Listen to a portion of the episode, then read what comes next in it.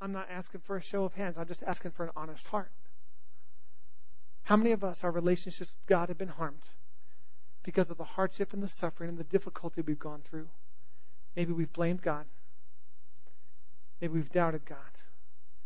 Maybe we've tried to bargain in God and it doesn't work because bargaining with God doesn't work. Let your yes be yes. Let your no be no. Cutting a deal with God doesn't work, guys. That's not scriptural. Lord, if you do this, I'll do this. That's not scriptural. So of course you're going to leave disappointed. But I'm just asking us to be real right now. How many of us are in need of our relationship with God for healing? If you're in need of it, it's here available for you right now because the presence of God is here available for you right now.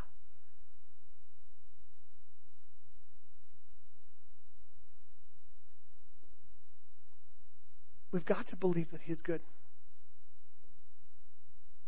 That our circumstances in our life and the things going around us and our suffering are not caused by Him, nor are they indicative of His heart for us. The Bible says that the devil comes to steal, kill, and destroy. God does not come to steal, kill, and destroy, but yet the enemy wants nothing more for us to attribute blame to God for those things in our life where we've been stolen from, or the areas where there's been destruction or betrayal in our lives. The enemy wants us to divert that blame to God when it's not God.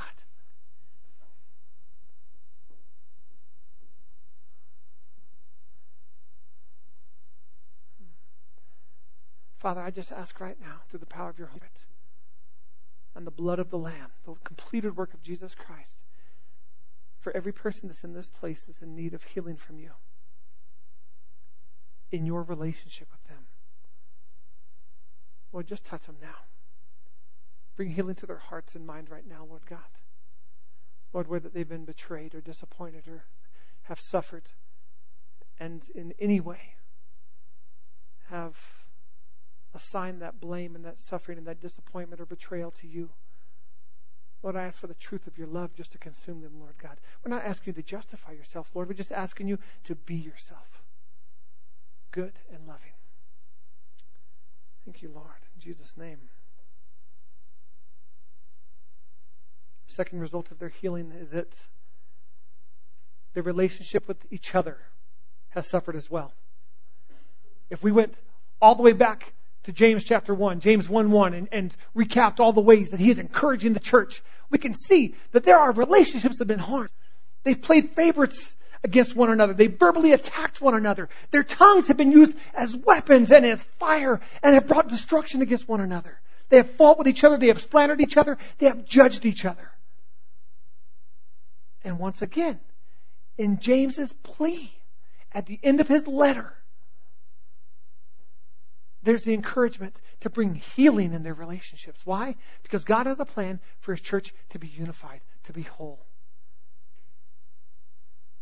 to be united, to be a place of vulnerability, to be a place of honesty where we can come to one another, a place of security and safety.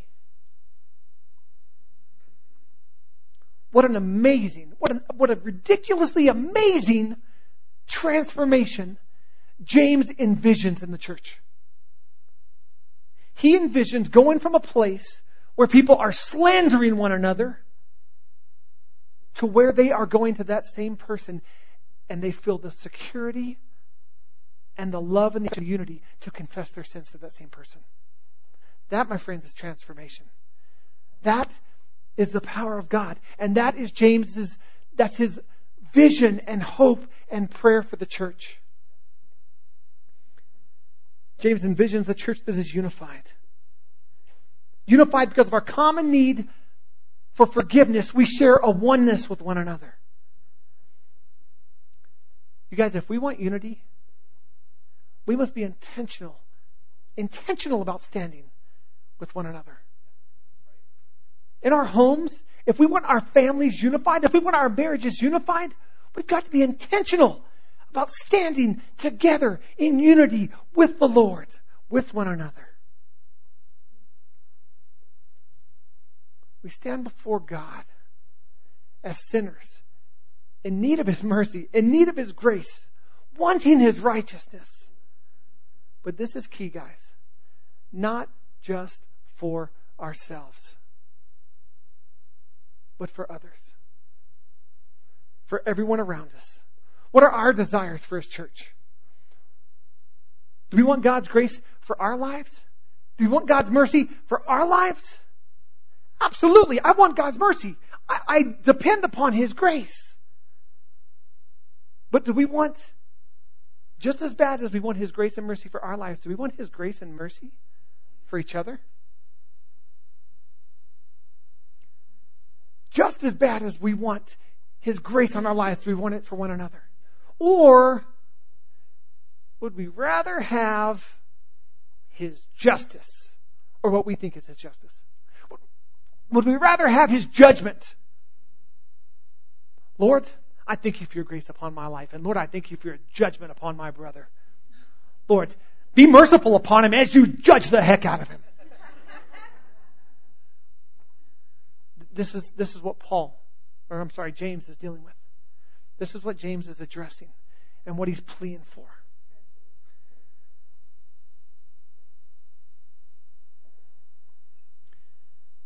Just a reminder when it comes to righteousness, and James talks about righteousness, so we're here, we're talking about it. Let's just keep something in mind. We're not talking about something that we've got to build up as our own sort of righteousness, and we want righteousness for others. We're not talking about them earning some sort of godliness.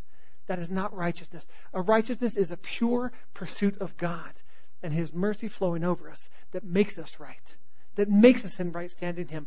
It's, it's, a, it's a pursuit of where His, His blood is enough. His work is enough. His grace is enough.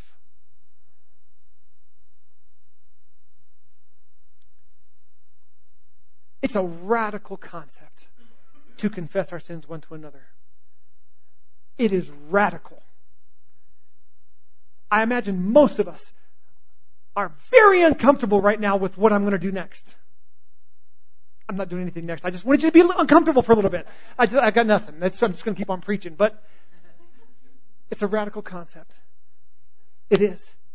But if you think about it, if we're critical of one another, instead of criticizing the brother, we say, Would you pray for me? Because I am struggling with being critical. And I'm struggling with being judgmental.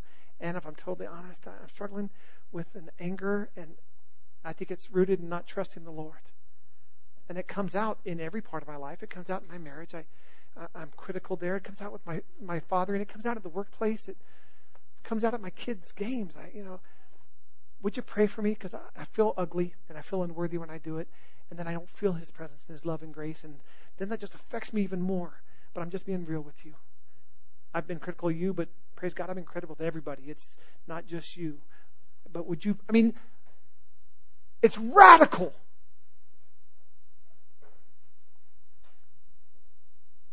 When we do that, instead of judging other, we will be driven to confess to one another. Instead of desiring to place guilt over one another, we will become eager to forgive one another. It just happens. Instead of criticizing, we will be moved to intercede and stand in the gap in prayer for one another. Prayer works, criticism doesn't. Prayer works, judgment doesn't. Prayer works, Fill in the blank. So, there's another church that's come into town. There's another church that's planting in Erie, Colorado. They're called Centerpoint Church. Their first service will be in September 14th. They're going to meet at Red Hawk Elementary School. And of all the closest, all the churches in Erie, they are the closest to our DNA. They're the closest to us. They are spirit filled. They give the Holy Spirit freedom. They're worship driven, Jesus loving folks. And they're right here in Erie, right down the road from us. So, are we going to embrace this church? Or are we going to compare ourselves to them and criticize them? Because that's what our natural inclination is. To for whatever insecurities, we rise up and we think there's only, there's a limited amount of people that can come to our church. And so we criticize them and we look for things to poke fun at to somehow make ourselves feel better. How ridiculous is that? Instead of embracing them and praying for them and interceding for them and supporting them and seeing what can we do to help them. Well, clearly we're going to celebrate them.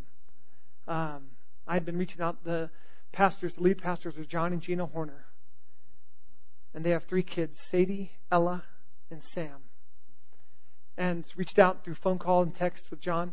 Um, had, him, had a cup of coffee with them this week. Um, invited them to the NCMI Pastors Connect time. They came. So we uh, brought them in, introduced them to TK. TK had a wonderful word, and a lot of the guys were there, the different local churches. Steve Owens was there.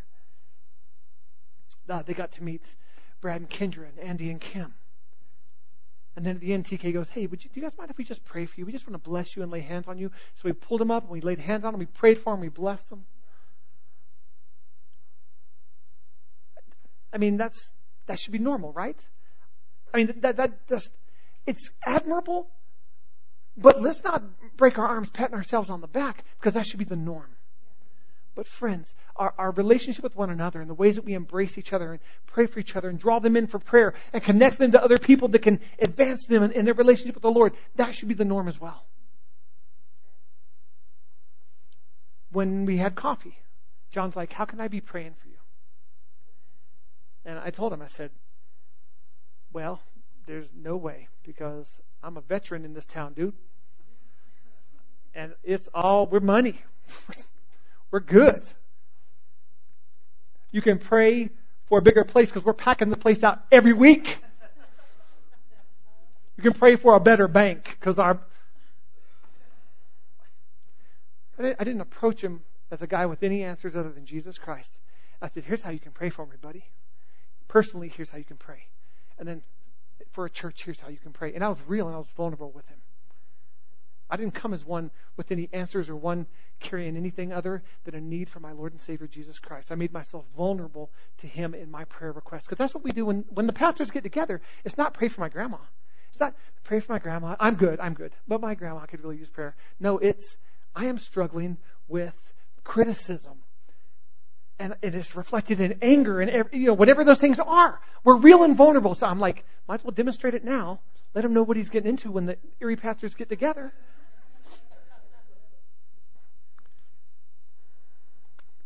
Let's pray for them right now. Let's pray for them right now. Thank you, Jesus. Father, right now we just lift up Centerpoint Church to you, Lord. And John and Gina, Lord, uh, Sadie and Ella and Sam, and in the name of Jesus, Lord God, we just pray your blessing upon them, Lord God. We just ask right now for your presence to consume them, Lord. Lord, you know what they're in need of, Lord, and we ask you to be abundant in your provision, Lord. Lord, draw people to them that are kingdom minded, Lord, and that will help them plant this church, and that will be workers and tenacious and lovers of you and servants and ministers and, Lord God, and givers, Lord God. Lord, you know what they need financially, Father, so we pray for financial blessing, Lord, out of nowhere, Lord God. Bless them financially. Lord, you know what they're in need of as far as people and musicians and worship team. Lord God, surround them with worshipers, Lord.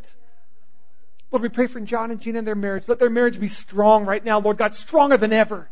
Lord, let their joy and their giddiness be completed in this season, Lord. Let them not miss a second of laughter because they're, they're fretting over what, what work needs to be done. Lord, let them find joy in your work. Lord, we pray for these children, Lord. Lord, Sadie and Ella and Sam, we pray blessing over them, Lord. We plead the blood of Jesus over them and declare no weapon formed against them shall prosper. Lord, let their family be strong and united, Lord God. Lord, we ask for this church to thrive, to thrive, Lord God. Lord, let it thrive.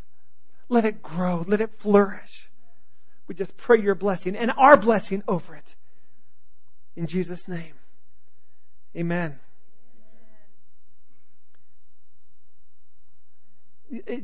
The timing of this was just cool. The fact that we met with John and Gina and that was Thursday night and, and, had coffee with John. The timing's cool, but it fits into what we're talking about. And that's a spirit of reconciliation being upon the church. The spirit of reconciliation that reconciles sinner to Savior. And that reconciles one to another. if we follow James's instruction of vulnerability and prayer, we will see great results. A spirit of healing will affect every relationship we have. Whether it's God or parents or friends or ex friends or marriage. How many of us can say, Yeah, I want a spirit of healing in every relationship I have? Like everything that James teaches, this too, James learned from his big brother, big half brother. James learned this from Jesus. So let's see what Jesus had to say. And if I can just snap our attention back for one second, let's listen to what Jesus had to say. These next two passages I'm going to read are the words of Jesus. If we were in certain denominations, we'd all stand right now, but you guys can stay seated. Matthew 5, 22 through 24. But I say to you, that everyone who is angry with his brother shall be guilty before the court. And whoever says to his brother, You good for nothing. I didn't realize Jesus was Southern, but apparently he is. You good for nothing shall be guilty before the Supreme Court. And whoever says, You fool, shall be guilty enough to go into the fiery hell. Therefore, if you are presenting your offering at the altar, and there remember that your brother has something against you, Leave your offering there before the altar and go. First be reconciled to your brother, and then come and present your offering. That last line, what is Jesus saying? First be reconciled to your brother, then be reconciled to God. First be reconciled to your brother, then come back and you can stand before the Lord with whatever you have to bring him. But don't just come to the Lord when you know that there's an area of a relationship that needs hurt and needs forgiveness and needs grace applied, and you refuse to go. Matthew 6, 9 through 15. Jesus responding to the question, How should we pray? And so this is Jesus' response to his disciples. Pray then in this way Our Father, who is in heaven, hallowed be your name. Your kingdom come, your will be done on earth as it is in heaven. Give us this day our daily bread and forgive us our debts as we also have forgiven our debtors. And do not lead us in temptation, but deliver us from evil. For yours is the kingdom and the power and the glory forever. Amen. For if you forgive others for their transgressions, your heavenly Father will also forgive you. But if you do not forgive others, then your Father will not forgive your transgressions. This isn't Jesus being paraphrased, this is Jesus speaking. How much clearer does Jesus have to be? We will not be in good standing with Him if we are not in good standing with one another. If there's a refusal to be in good standing with one another, friends, you are screwed. Period. If there's a refusal to be in good standing with one another because of your pride, your hurt, your past, your whatever, then I, I'm sorry. Your prayers aren't heard, your sins aren't forgiven, and you're in a pretty tough spot. And these are not my words or my opinions. This is the Word of God. The Word of Jesus Christ. A refusal to forgive. Friends, I know of nothing more dangerous than that. What about blaspheming the Holy Spirit? I don't know. I don't know. I'm just going to not do both of those things. I'm going to forgive and I'm not going to blaspheme the Holy Spirit. I just want to cover both. First reconciled to men, first restored unto men. Restoration to men, then restoration to God. That was my intro. Last week I shared Jesus, or I'm sorry, James's uh, concluding instructions written to a growing and suffering church in the matter of prayer. And James had three points of emphasis. By the way, I said emphasize last week. I checked with Webster. Emphasize is not a word.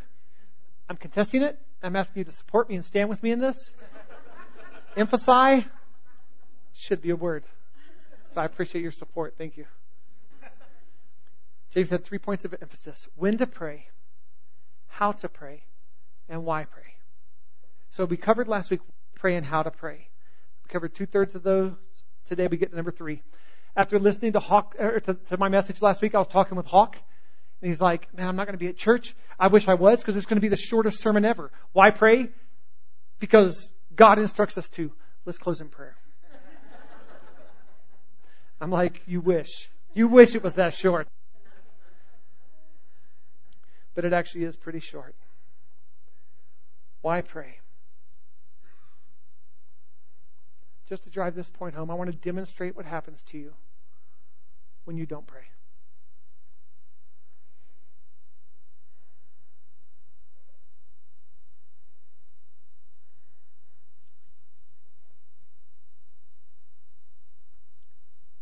I mean, that's it. Uh, nothing. You will get what you, nothing. When you we don't pray, this is what you get, nothing. When we don't pray, that's the result, nothing.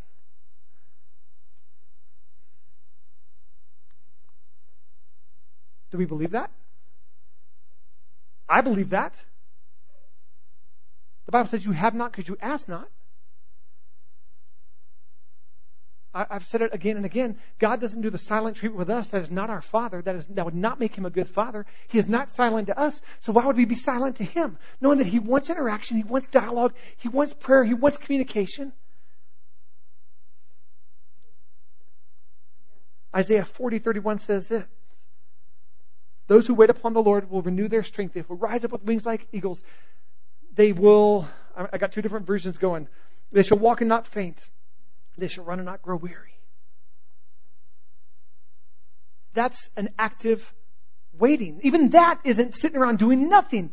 We covered this a few weeks ago. That's an active waiting, full of prayer and full of faith and full of things in expectation of a harvest.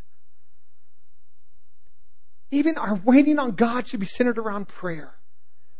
James is a hundred percent convinced that prayer works. That prayer brings results. Therefore, his final way to encourage the church is to describe the effectiveness of prayer. Why pray? Because prayer brings results. The conviction that prayer brings results, James implies in 5, 13 and 14, who implies it. If anyone is among you suffering, then he must pray. Is anyone cheerful? He is to sing praises. If anyone among you is sick, then he must call for the elders of the church, and they are to pray over him, anointing him with oil in the name of the Lord. He implies that prayer brings results. But check out what he brings in verses 15 and 16. He leaves no room for confusion. There is no implication. He is explicit in describing what results will happen when we pray. And the prayer offered in faith will re- restore. That word sozo, save, heal, deliver. The prayer offered in faith will restore the one who is sick. And the Lord will raise him up. And if he has committed sins, they will be forgiven him. Therefore, confess your sins to one another and pray for one another so that you may be healed. The effective prayer of a righteous man can accomplish much. There is no beating around the bush there. He is completely clear. It will bring results. Why pray? Because prayer brings results. James assures us of four results that will happen when we pray. The prayer will make the lost, bound, and sick person well. The Lord will raise him up. He will be forgiven so that we may be healed.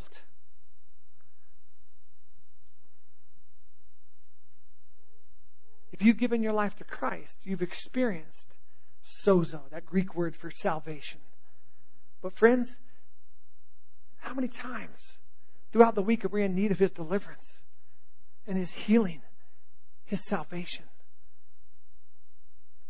The prayer offered in faith will restore. When James declares that the repentant sinner will be forgiven. This is his final reminder in his letter that God has only good gifts for us. And that those gifts bring life and healing. Why pray? Because prayer doesn't just bring results. Prayer brings powerful, effective results. James 5:16 the last part of it says the effective prayer of a righteous man can accomplish much. The effective prayer of a righteous man can accomplish much. In the Greek this is a five-word sentence and it is powerful. And it, it's written kind of in like Yoda ease. Okay, it's written like here, here's how it, it sounds if we were to read it, um, it, just in that Greek word. In, in those Greek words, it's five words: poly, then eskuo, and then deasis, and then dikaios, and then energeomene, and then I think that's five. Okay, but here's how it is translated. Much has powerful ability.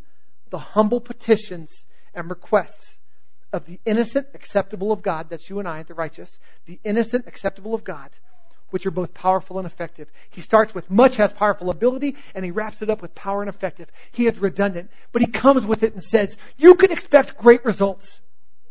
Now the word prayer, all throughout here, he uses a, a different word for prayer than he uses right here. The word prayer that he has used before is euche, and it, it just speaks of prayer. Here he uses the word diasis, which is supplication, petition, entreaties before God communicating that this is meant to be a part of our life. This is meant to be an intentional, intimate plea before the Lord. Not begging, not begging, but an entreaty before God.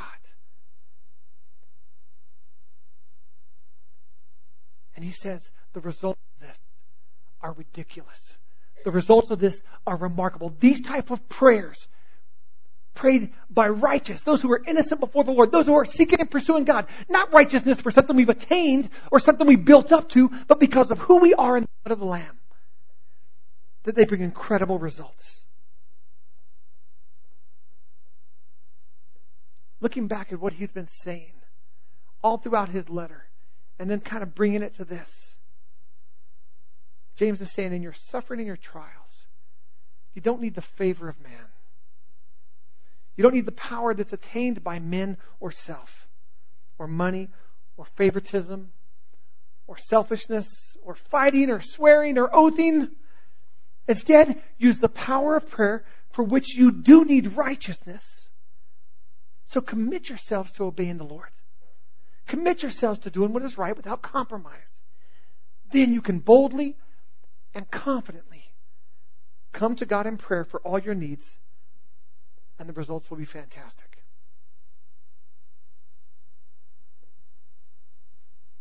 We have got to buy into prayer bringing results.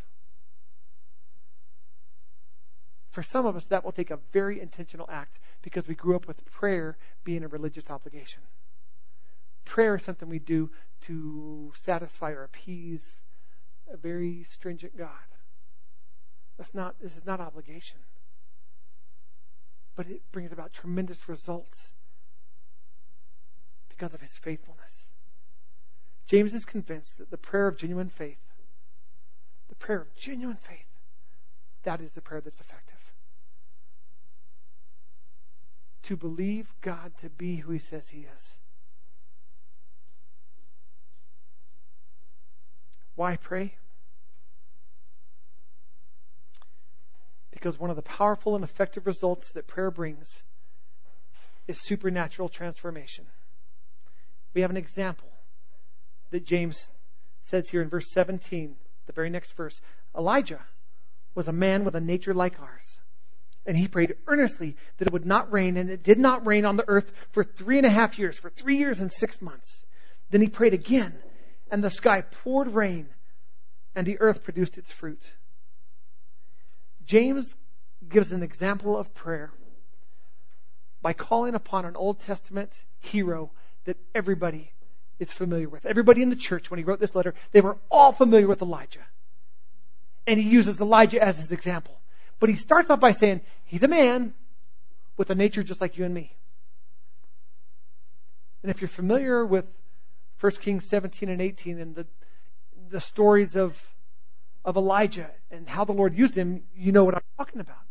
But just a brief recap. It starts with this standoff between Elijah and Ahab, and Elijah makes the declaration, it will not rain in this land until I say it will again. It will not rain again until I say it will. And then Elijah went and prayed and prayed and prayed, and rain did not fall. During that time, the Lord brought Elijah to a widow's house. And the Lord moved miraculously to feed her with a never ending supply of food. That widow's son died. The Lord used Elijah to raise him from the dead. And then it ends with this epic battle. And not, not so much epic because it was just, it was a blowout. Our God kicked the tar out of the, the prophets of Baal. Where that Elijah called for water for just to be soaked upon the altar. More water, more water, more water. Here we are in the, in the midst of a drought, right? It hadn't rained in three and a half years. Here we are in the midst of a drought, and Elijah's calling for just ridiculous things he has no business calling for. Shouldn't that water be used for something else? Oh no, no, no. It should be used to demonstrate how awesome my God is. More water, soak this thing. And then he calls forth the fire of the Lord, which just consumed the fire, consumed the altar, and the prophets of Baal were just massacred. And then it rains. He prayed once again, and it rains. Lord sent him seven times to look, to look, to look, to look, to look. Finally, he's like, I see something in the distance the size of a man's fist. He's like, start running because it's about to pour. A man with a nature like ours. Because right after this miraculous sign, he runs for his life because Jezebel threatens him. I don't get that one. But his nature is just like ours. And James is saying, you don't have to have some super strength. You don't have to be some superhero in the faith because Elijah was used in the supernatural, but he was a man just like you and I He was flawed. But he prayed, he prayed, he prayed. The widow's son died, he prayed. The widow's son, or the, the widow was without food, he prayed. Elijah was provided for by ravens while he was hiding because he prayed. Very interesting. Those ravens had to get the food somewhere. I, I don't know who they stole from, but can you imagine sitting there having a picnic with your your love and ravens just taking your food to go feed Elijah? But he was a man of prayer.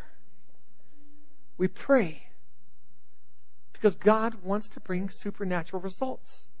All the things that Elijah accomplished, none of them were done because of who he was or within his own means or with his own, ability. They were done because God is God, and Elijah knew that, and he prayed.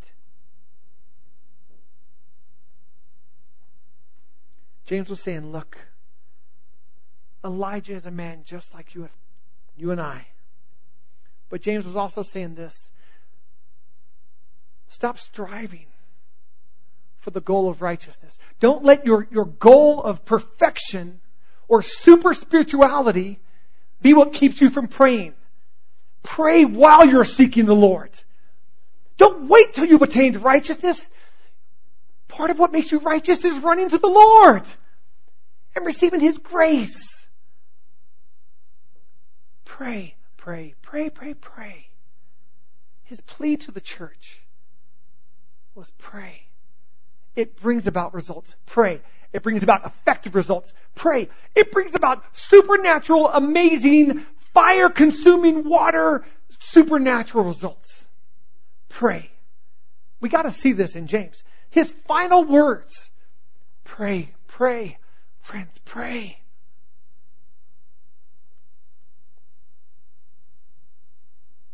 Once again, guys, we don't have to, there's not an S on our chest. It's just white. None of us are super Christian. We're men, we're flawed, we're women, we're flawed. But we've got to pray and we've got to believe that prayer offered in faith. We've got to believe God is who He says He is, and I'm not going to stop praying.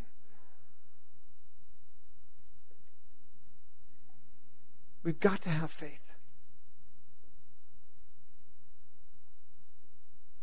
We've got to seek the Lord. His righteousness. His grace is upon us. It's not about what we earn. It's not about what we can do to proclaim ourselves to righteousness. It's about ourselves so hiding ourselves in Him that all the Father sees is Jesus, and Jesus, my friends, is righteous. If we get so nestled in to Jesus, so consumed in His arms, all that's seen is Jesus. Friends, that is righteousness.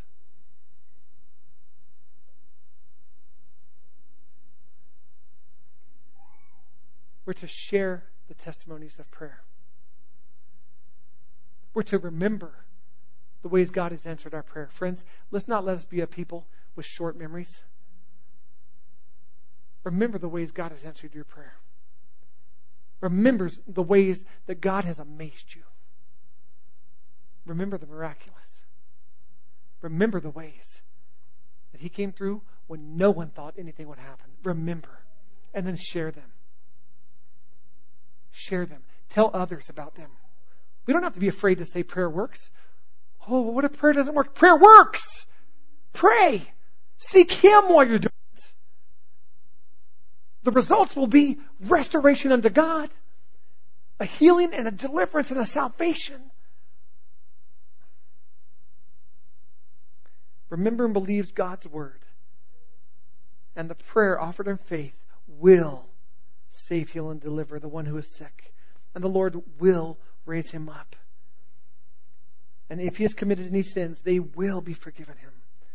Therefore, confess your sins to one another and pray for one another so that you may be healed.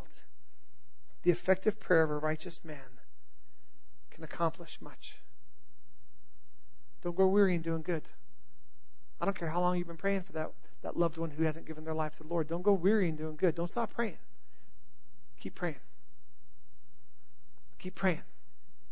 I know the circumstances you're in right you wish there was a better answer, and there might not be. So pray. Don't do nothing. Don't. Don't do nothing. pray. Pray. Pray. Dialogue with the Lord. Pray. Tell him about it. Pray.